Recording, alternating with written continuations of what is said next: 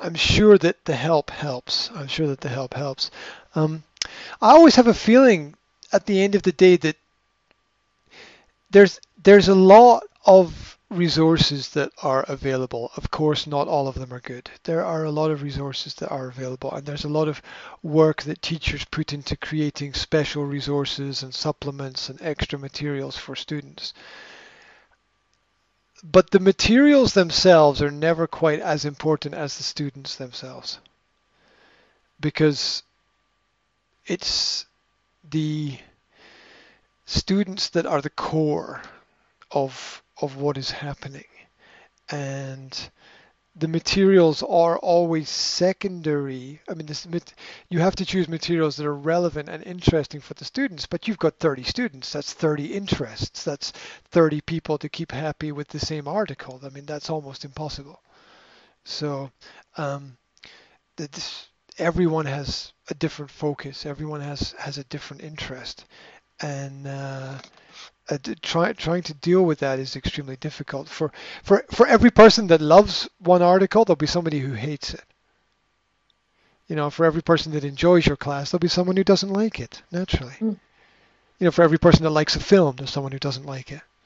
There's probably more people who don't like it than actually like it, right? Mm. So, um, uh, keeping the the the class happy is always going to be very problematic, and that's why a lot of teachers worry because they they spend a lot of time on classroom management rather than doing the real thing that they want to do, which is help students with their education.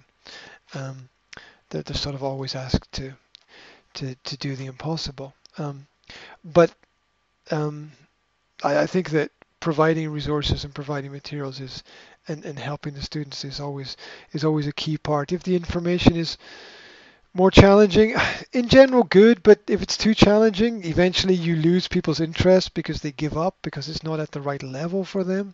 So it, it's a, it, it's a really difficult balance because things are good until they're not good anymore. And things are bad until they're not bad anymore. Mm-hmm. What does that mean? It means that what works on Monday might not work at all on Tuesday. yeah, and and and vice versa. What doesn't work on Monday might work quite well on Tuesday, and we don't know until we try. And there's a lot of trial and error in teaching. Putting lo- mixing all these personalities and everything together in a class again. That's that's that's that that's really difficult. Um, teaching is the most complex profession because people are individuals and the school is a system. That's a conflict. Mm-hmm. And and it's very hard to. It's the same with the teachers. Your teachers are individuals, but collectively you're a staff who have one mission and must work together. It's like um, a school is a little bit like a space station. everyone's kind of stuck there together, and they have to work with each other. And there's there's not much flexibility, but you do the best that you can with with whatever you have there.